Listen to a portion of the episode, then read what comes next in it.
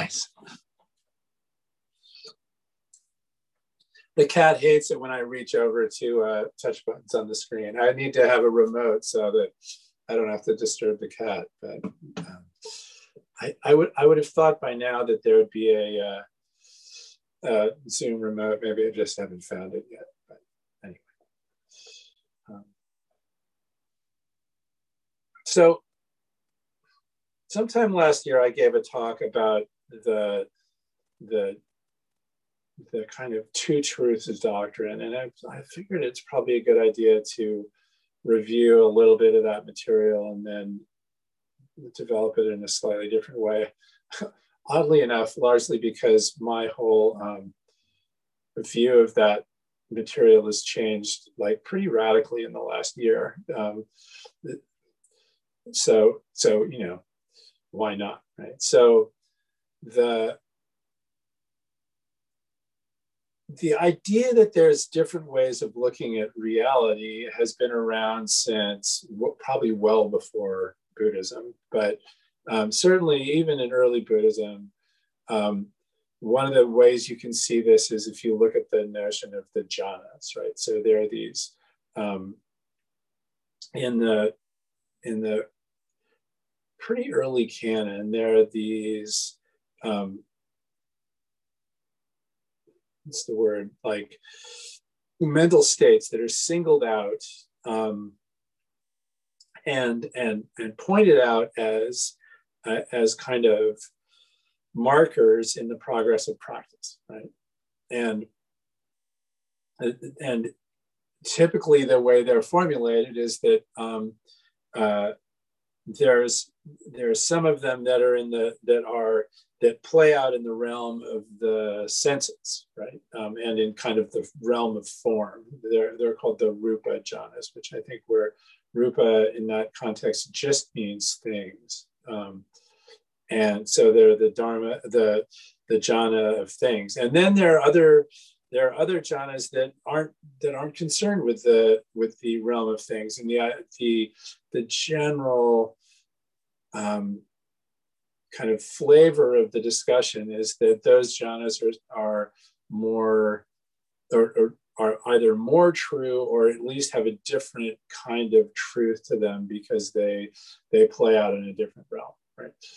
Um, and and there's also a, there's a bunch of material in the Pali Canon, the, the texts of early Buddhism about how there's the, some talks are are straightforward and practical, and some talks are are metaphorical and indirect, right? And and uh, it's important to distinguish between the talks that are straightforward and practical and the talks that are indirect. And the Buddha says, if somebody hears a straightforward talk and they think it's indirect, they're wrong.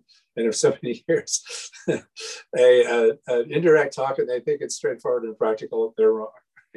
Which is which is kind of great, right? Um, but that whole that whole idea developed during the course of um, the the history as Buddhism moved from being largely a um, a pursuit of you know kind of community of wandering mendicants into something else. I mean, there were still obviously wandering Buddhist mendicants, but they also Buddhist, Buddhism also took on a, um, a kind of kind of an academic flavor. Um, uh, there were a lot of um, there was academic in a lot of the same ways that um, that ancient Greece was academic. Right? The idea is that there were these communities, some sometimes very large communities of, of monks that would get together and study the Dharma and, and develop philosophical systems and debate them. And, and there were and Buddhist schools developed, 20 or so Buddhist schools developed early on and, and, uh, and, and interpreted both the the original teachings and the the later commentaries on them in different ways right? So um so it kind of went on like that. And there was a while where the where the most um the most widely attested, popular school of Buddhism had this way of understanding the world and human experience and so on. Um, and in particular, a way of understanding the arising of suffering that, that famously is called the five skandhas, right? So um, the, the, the five skandhas are um, form, um, sensation, perception, mental formation, and consciousness. That's one way of translating what they're called. And and there and as an analytical system, it's used to kind of tease apart the components of the of the human experience, and it, there are some other there are some other underlying components, like for example, memory, um, that that are talked about in the in this doctrine, right? But in any case, it's a way of, teasing apart the components of the human experience and interestingly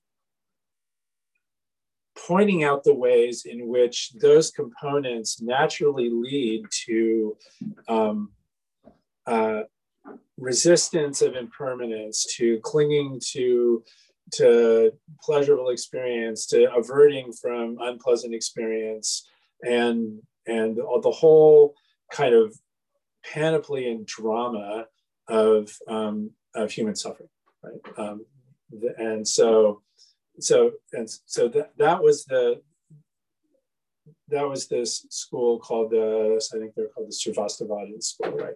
And they were they they were they did a lot of writing and uh, and the analytical framework that they developed out of this scheme of the five skandhas is very sophisticated and kind of good actually. Um, and there were then there were other schools that disagreed um, on some of the particulars, but um, one of the main features of the Sarvastivadin school was that they had a conviction that this stuff that they were talking about was reality, right? It was it was the truth, right? Uh, and and it was and they it was almost a kind of scientific or scientific um, set of ideas around its truth value.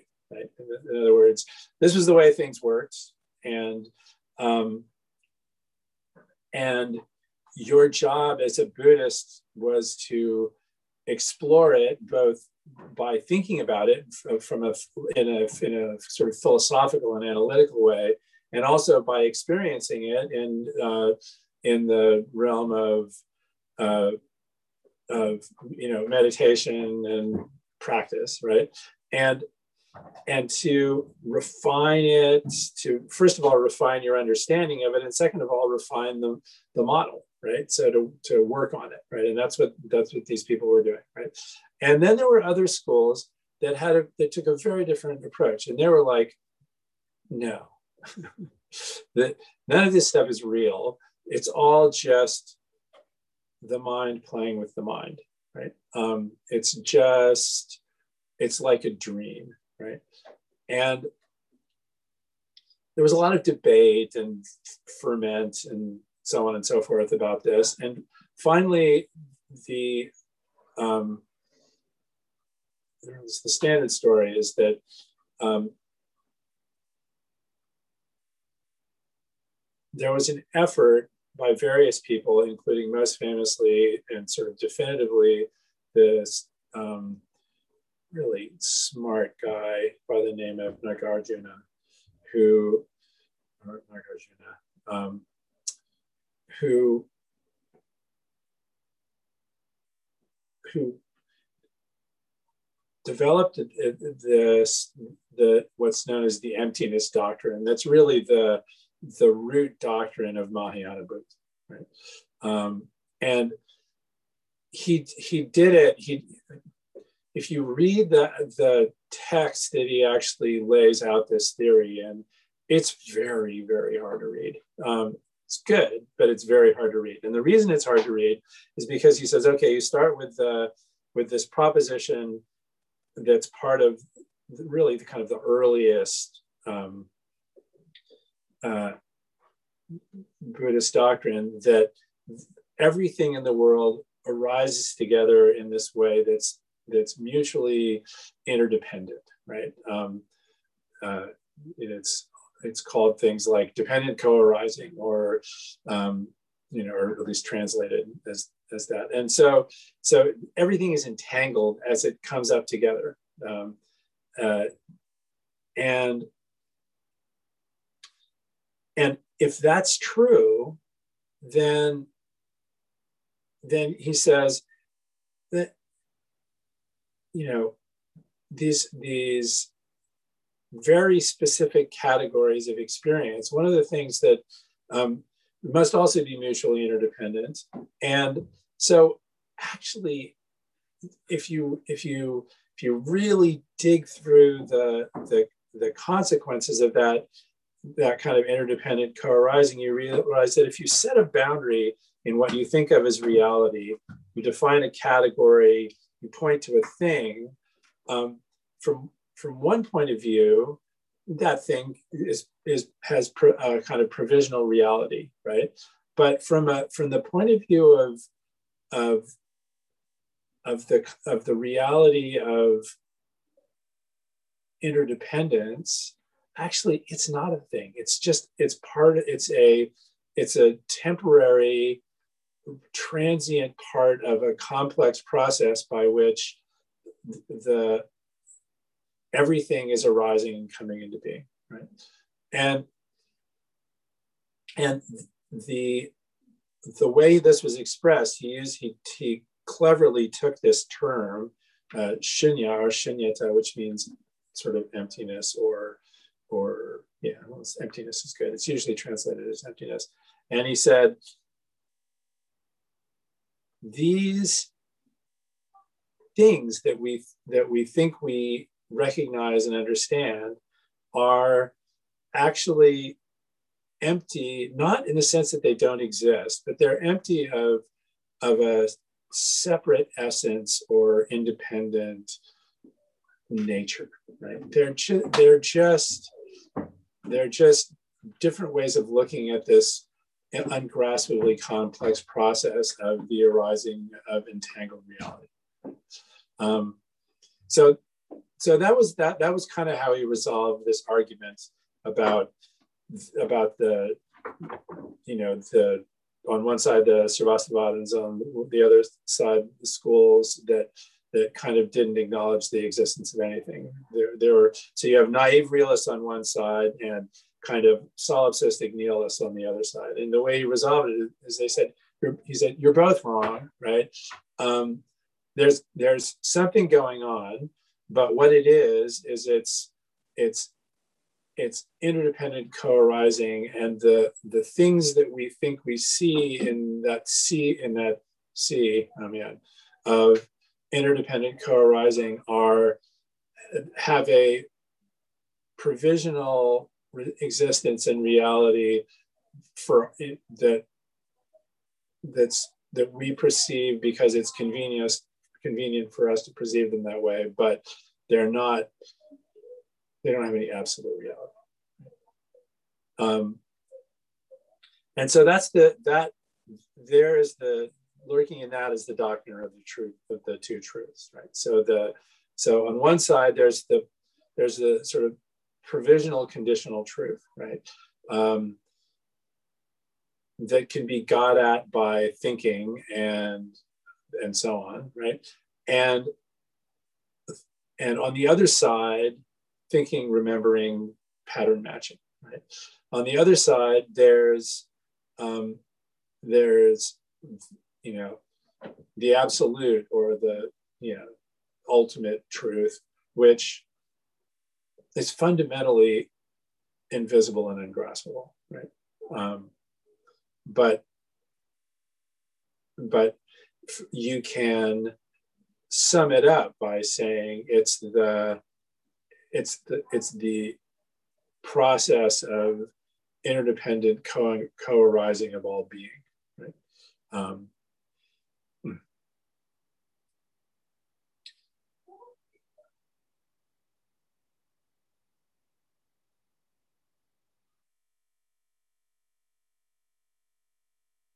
and that's why for example, in the Heart Sutra, the probably the most commonly chanted document in the um, in the Mahayana Buddhist world, including the Zen school, but but lots of other Mahayana schools use the Heart Sutra for reasons that are pretty much purely historical. But nonetheless, um, the Heart Sutra can say that Avalokiteshvara, the Bodhisattva of compassion, was was meditating one day and he realized the truth of the emptiness of all things, and in particular of this scheme that the Sarvastivadins cooked up, the five skandhas, right?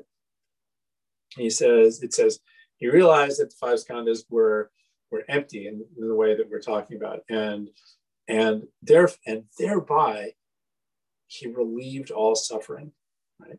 That's, or was, you could say, relieved all suffering or was relieved from suffering.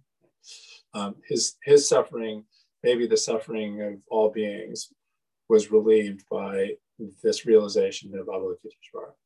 And, and Avalokiteshvara explains to Shariputra, he says, look, all these, these categories of experience are empty, and the, the categories whereby we classify the components of those experiences are also empty. That is, they don't really exist, right? And, and so he says these outrageous things in the Heart Sutra. He says, there's no you have no eyes, no ears, no nose, no tongue, no body, no mind, right? There's no such thing as sight, sound, smell, taste, um, touch, and and there are no objects of mind, right? Um, um, and and you think, wow, really? right? Um, but but th- the reason why in in the in this philosophical scheme, um, that's okay is because um, is because you can say eyes, ears, nose, tongue, body, and mind have have have the flavor of conditioned or um, relative truth, right? Um, and but from the from the point of view of the absolute, they're not, they're they're empty of independent self nature. Right? Um, great. Um, so that's the, the, philosophy part, right? And I guess the, the last thing, thing I'd say about the philosophy part is that there's a lot of there's a lot of talk in the in the in the philosophical discussion of this stuff about how how those, as I was saying before, about how those components of, of experience um, lead to lead directly to suffering, right? Lead directly to the difficulties that we humans have and cause each other and cause really, let's be clear, the whole world, um, um, because of because of how they are and how they're put together, right? And that's that's one of the one of the kind of striking features of this whole discussion um, is that not only not only in India but but but in um, in in ancient Greece and probably all over the philosophical world at the time where people were doing philosophy, there was this idea. Like if you read Aristotle, he says to perceive is to suffer. Right? Amazing. Right?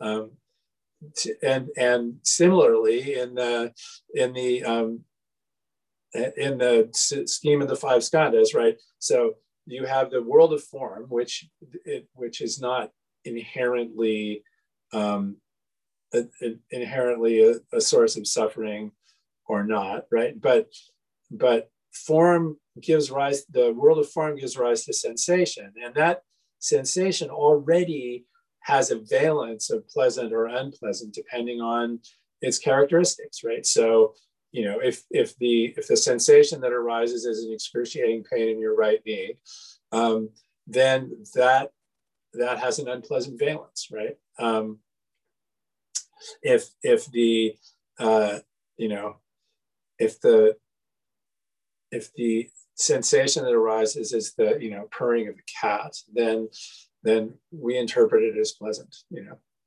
and so do other cats. Right? Um, so,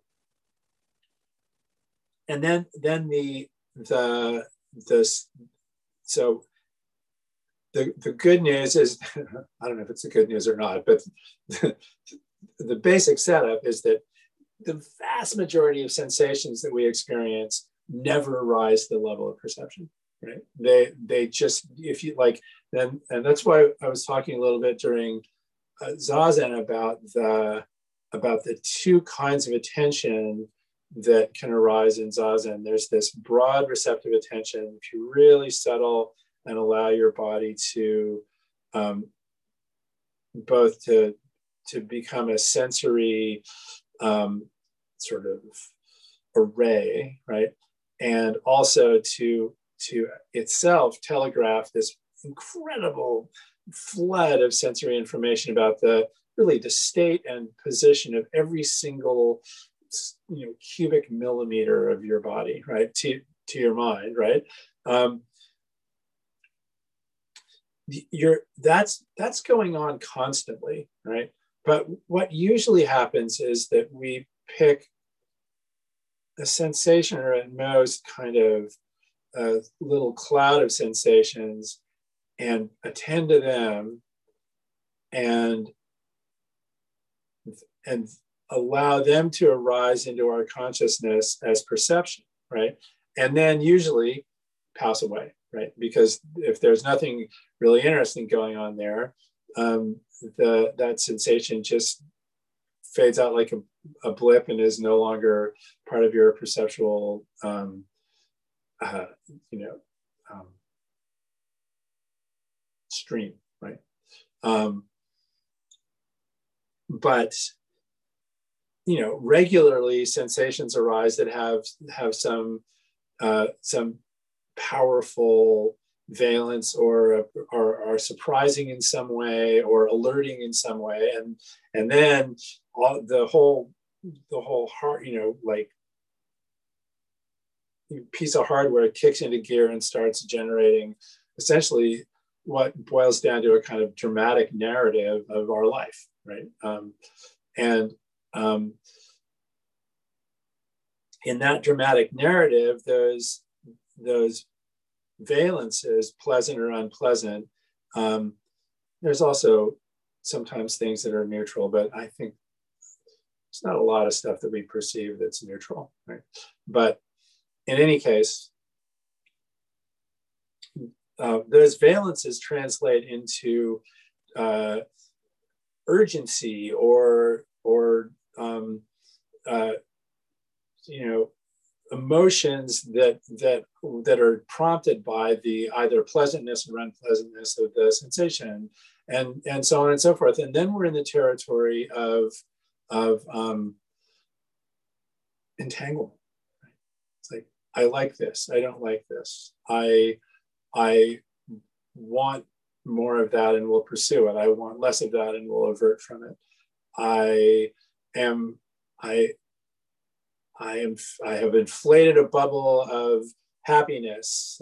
Uh, that bubble of happiness has been has been deflated, right? and and so on, right?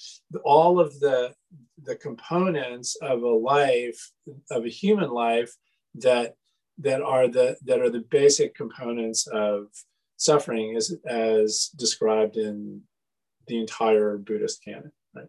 Um, so so they're both saying, you know, once you're perceiving, you're suffering. um, both the both the both the ancient Greeks and the the ancient uh, Buddhist philosophers agreed completely on the, the the point that once you're once you're taking it in, you're suffering. Right? Um, and and it's built in right? It's kind of it's kind of part of of of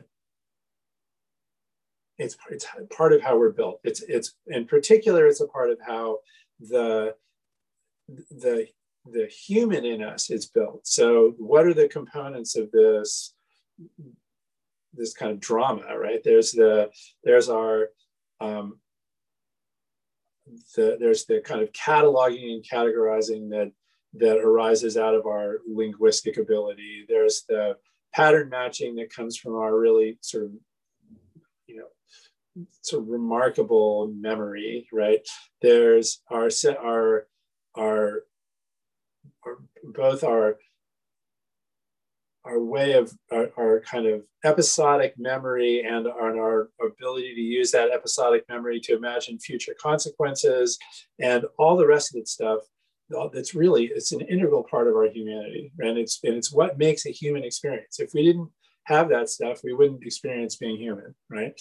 Um, we'd experience something else and you know maybe it would be awesome but it wouldn't be this right? Um, and so so we're kind of in some ways we're kind of stuck with it right? And that that's the conclusion that that's drawn by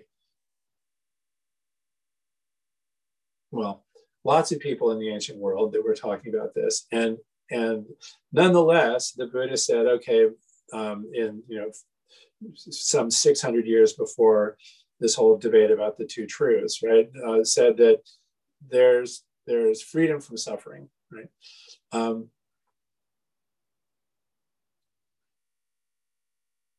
so if so, if it's true that that this capacity, this talent for suffering is built into our bodies and minds, then what does it mean to be free of it? Right? Um, and there's been a couple of views expressed of that in the course of the history of Buddhism. I think that the the first the first part is all the Buddhist schools hold up various forms of skillful means whereby we can work with the this specific activity, right?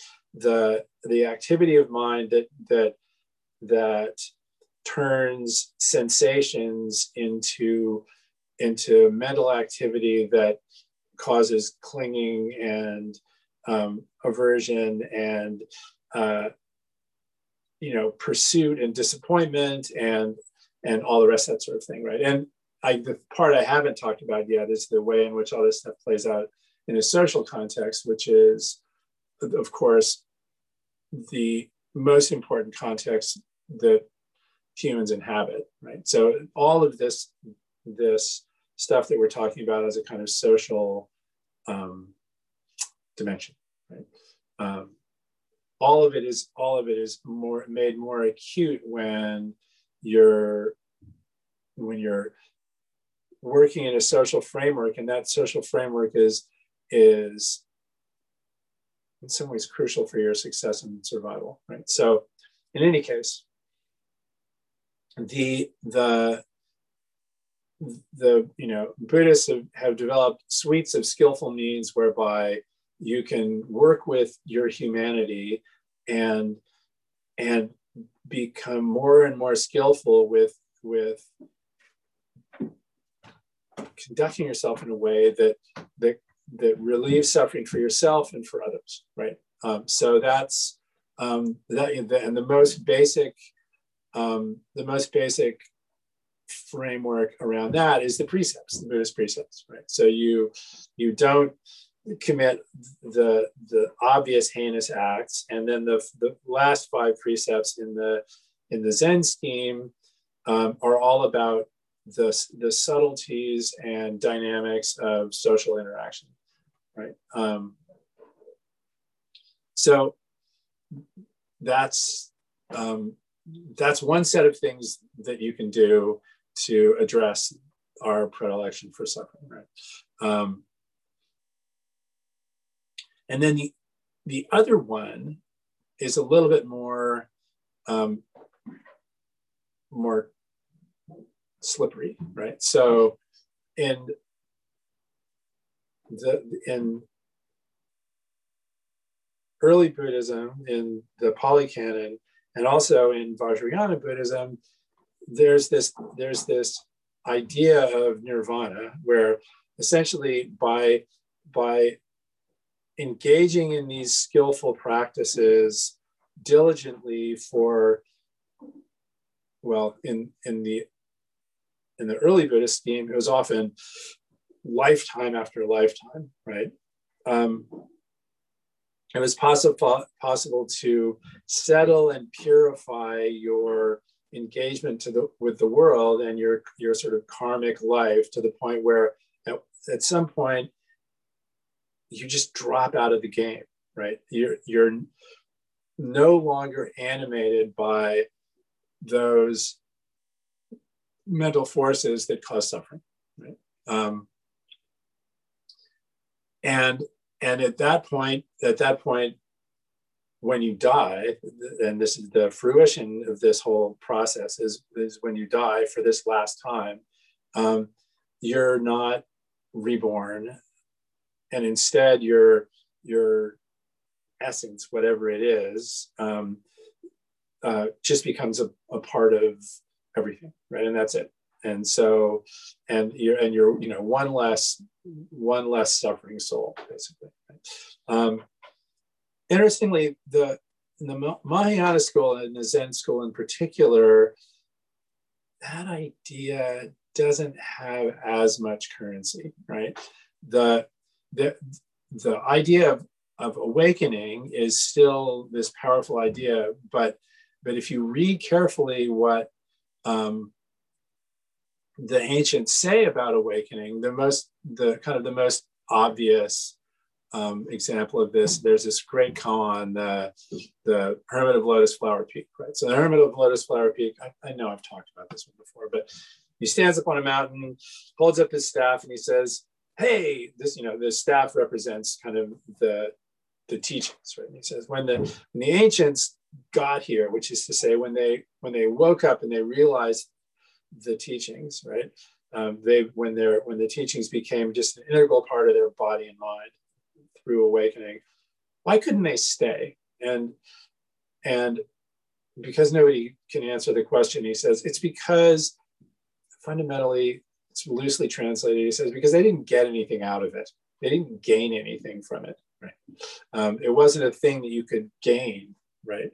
Um, and and then he said so how so now how is it after you wake up how is it and and still nobody can answer. So he says, I, I put the teachings, I put my staff over my shoulders, I carry them with me, and I go into the myriad peaks, which is to say, the myriad moments of everyday life. That's kind of so.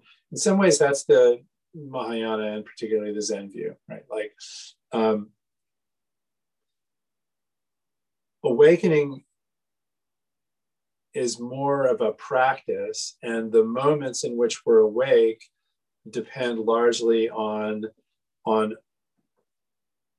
our moment to moment engagement with exactly the processes that we were just talking about. In other words, how how do you meet the fact that you that you're that that you and everybody you know are suffering in this specific way that arises out of our humanity and the way our humanity collides with an impermanent conditioned realm right? How can you where how do you meet the fact that that that we operate largely in the in the conditioned in, in the realm of conditioned uh, existence and provisional reality right? Um, where it's and that's where we perceive things that's where we that's where we remember them that's where we um, respond to them right? Um, so i guess i'm i'm tempted to ask a question. Um, how do you deal with that? Any uh, any um, any ideas about that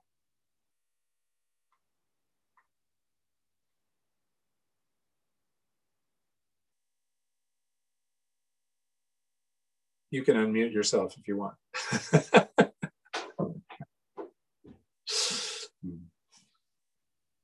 well, then I'll I'll uh, I'll go on. Right. So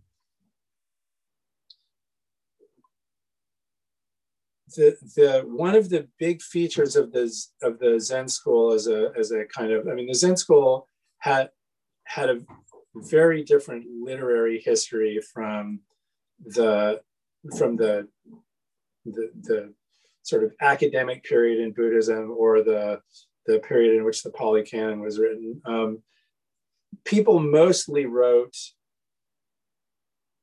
poems, these sort of elliptical, strange, slippery, surrealistic poems, or they collected these kind of you know complicated difficult to understand stories about the interactions between teachers and students right? That was kind of what they're that's was kind of how they put together their literature. And if you if you read this literature one of the things you realize is that it's constantly pointing at the relationship between between again the relative and the absolute between the the relative condition truth and this other truth of emptiness or um, or yeah emptiness and condition and and dependent co-arising interdependent co-arising right? and you know let's be clear humans can't see or grasp ultimate reality right um, they just don't right we're, we're born with these these senses that listen to particular frequency ranges and kinds of things and we have a mental capacity that's that's you know pretty decent but um, it's mainly focused on on talking and getting around in the world without bumping into things right?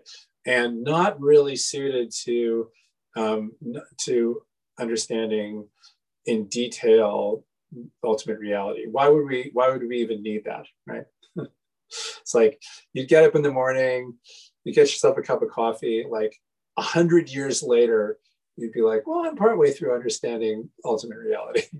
but by that time, it'd be all different anyway. So there's there's really nothing you can do about it, right? But but what has been observed over the course of millennia of studying this relationship is that we that there are these two modes of being, at least two modes of being in our bodies and minds, that one of which is a lot less loaded, categorical, and conditioned than the other, right? So the the, the stuff I was talking about earlier, the human stuff, right? Um, well, that's not even really fair. The, the, the human stuff is has a has a particular flavor that's or and and it's it's been designed by evolution to uh, allow us to you know get around in the world without bumping into things to to interact to remember and all the rest of that sort of stuff. The other mode it, it's not as preoccupied with with those things, right? It's mostly just, it just takes in the world in a way that's less loaded and um, yeah, kind of receptive and non-judgmental and so on, right? It's a little closer to the unconditioned, right? And and those two things are constantly operating in everybody's mind. It, it, um, the, reason we don't recognize that that's true is because the, the our, our conditioned mind, the, um, the mind of, of dramatic self-narration and so on, is so uh, is such a preoccupation. Right? But actually, they're both going all the time, and the and the the idea of awakening and how it's helpful in the Zen school is that it's possible through one, continuous practice, and two, just random chance, right? And three, people helping each other out, pointing each other in the direction of awakening, to, to, to start recognizing the way in which that other mode of being is always with you, right? And and and provides a kind of counterweight and and and even kind of um, field in which that that other mode of mental activity, our conditioned mind, our dramatic self-narration can can operate seamlessly, but without being quite so problematic? Um, and that's the that's kind of the um, if when when you read the way people talk about those two things in the Zen school, you start to see that one, they're they're both constantly present, and two, they're constantly entangled with each other, right? What, where does the sensation come from uh, that causes perception and that and a cascade of activity that leads to suffering? Well, it comes from your broad receptive attention, right? Where does uh, where do the ideas that allow us to understand the interactions between those two modes of being uh, reside? They reside in our in our conditioned mind, right? So there's a there's this connection and entanglement between them that's um, that's fundamentally inextricable, right? They're just they're just connected with each other. So again, we're still stuck with um, our suffering, and and we might as well celebrate it actually, because it's it's it's the thing that makes us the most human. But at the same time, relief is available, and the relief is available in in by waking up to the broader picture of what it is to be human, basically. Um, so that was, that went on for a really long time. Um, I, I, does anybody have a question or two about that, and then we should do announcements? What do you think? I have a quick question. Yes, please.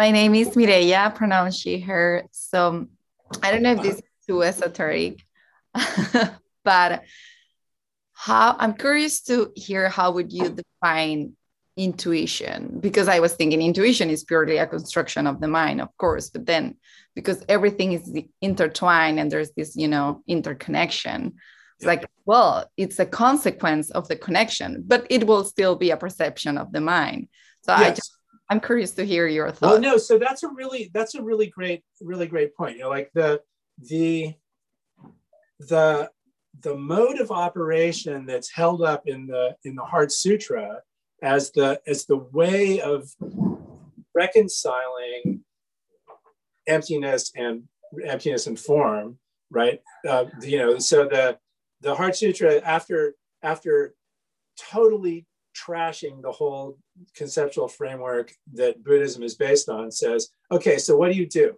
You rely on on uh, the term is prajnaparamita which fundamentally means wisdom beyond wisdom or maybe wisdom beyond knowledge right? And in, and when people talk about prajnaparamita they often talk about it as a kind of intuitive sense that's that's that applies to the the um, the the activity that's alive, the activity and forces that are alive in the moment, and that's that's how you navigate with um, in the in the in the world where everything it where everything is empty and where um, you don't have to be certain about anything. You you you you take in what's going on, in this the this intuitive wisdom just informs your response, and then then you do it again, and you do it again, and you do it again. Right? I mean, so so that's kind of what I'd say about it is that that the it's it's the you know prajnaparamita this intuitive wisdom is a kind of um, wisdom that's held lightly and that's free from you know prejudgment and and powerful expectation but still allows some kind of um, some kind of response, right? Some kind of, and some kind of um, understanding, right? So, um, and I mean, and my the my sort of embodied experience of that is that it kind of just bubbles up out of your body like a spring, basically. Um, and and then then you know you do you do what you do and sometimes you get it right and sometimes you get it wrong and then the spring bubbles something else up right? Sort of something like that. Does that help? I mean that's kind of um, kind of slippery but uh, any more questions about that? Because it's a really great point right? So what tell me good okay thanks anyone else go ahead risa Hi, Zachary. Hi. Hi. Hmm. Um, you said there's like, you know, two ways of kind of being. Um, and one is kind of like this human condition and how they're kind of intertwined. Yes. Is it possible? Is it possible to live more in the other the uh, the non-human condition one. Well, is here's it- what I, here's what I'd say about that. So th- this is th- th- this is the way in which my thinking on this has shifted. Uh, my my understanding of this has shifted in the last year or two. I've been I've been working my ass off to try and figure out how to calm my mind down for 28 years, right? And and I finally I finally come to the conclusion that that's not going to happen for me. It may happen for some people, right? But but but the, instead, what happens is this: that other mode of being becomes more and more present just through practice, just through regular practice with it, right? Becomes more and more present and provides a, a kind of broader picture and an, and a kind of unloaded approach, even to the to the the kind of noisy conditioned dramatic narrative that's that's kind of constantly spinning out there and and provides a counterweight so yes it's it's it, but it's not like you live more in one than the other. It's like you live more in both. Does that make sense? Um, something like that. And then your mind doesn't really have to calm down. It can be whatever it wants. It, it when it's calm it can be calm. When it's uh, heated it can be heated. But it doesn't have to be definitive. It doesn't define it, it doesn't define your experience right? Something like that. You know unfortunately we should probably go um, does any who is doing announcements me mireya Great. Go for it. Yeah. Yes. So hello everyone. So I'm Marie, as I said, my pronouns are she, her. Um, so as you know, San Francisco Zen Center relies on, ge- on your generosity uh, to continue offering Dharma events, including YAS. So the center is currently closed due to COVID-19 and has lost much of its of its income resources. So please consider making a donation if you're able. Um, the information is on the chat. The uh, is Young Urban Dash Sen, And the suggested, suggested donation is um, $10. If you know a friend or a family member who will be interested in joining the Just Google group, um, there's a form also in the chat, and I will post the information again uh, if anyone joined it after we started. Um, but if you join or a friend joins, signups, you will receive emails from YAS leaders um, like Kodo and information about the um, upcoming events and talks. Um, you are welcome to use the Google group to post your own announcements about Dharma events and any activities that might help the group uh, deepen their practice. The only non Dharma related topics that you are welcome to share um, in the alias are housing posts, either requests for housing or available housing in the Bay Area. Um, and I don't know if there are any announcements from the community. If not, I'm going to pass it back to you, Zachary. Thank you. Thanks so much. Yeah, thanks, thanks everyone for uh, for coming and for sitting through the um, through the the mysterious uh, beginning of the meeting, but it's I'm really I'm really glad you're here, and and thanks so much for listening. Um, and uh, have a lovely night. Thanks. Thanks so much, Zach. Thanks, everybody. Yeah, really. Thanks, Zach.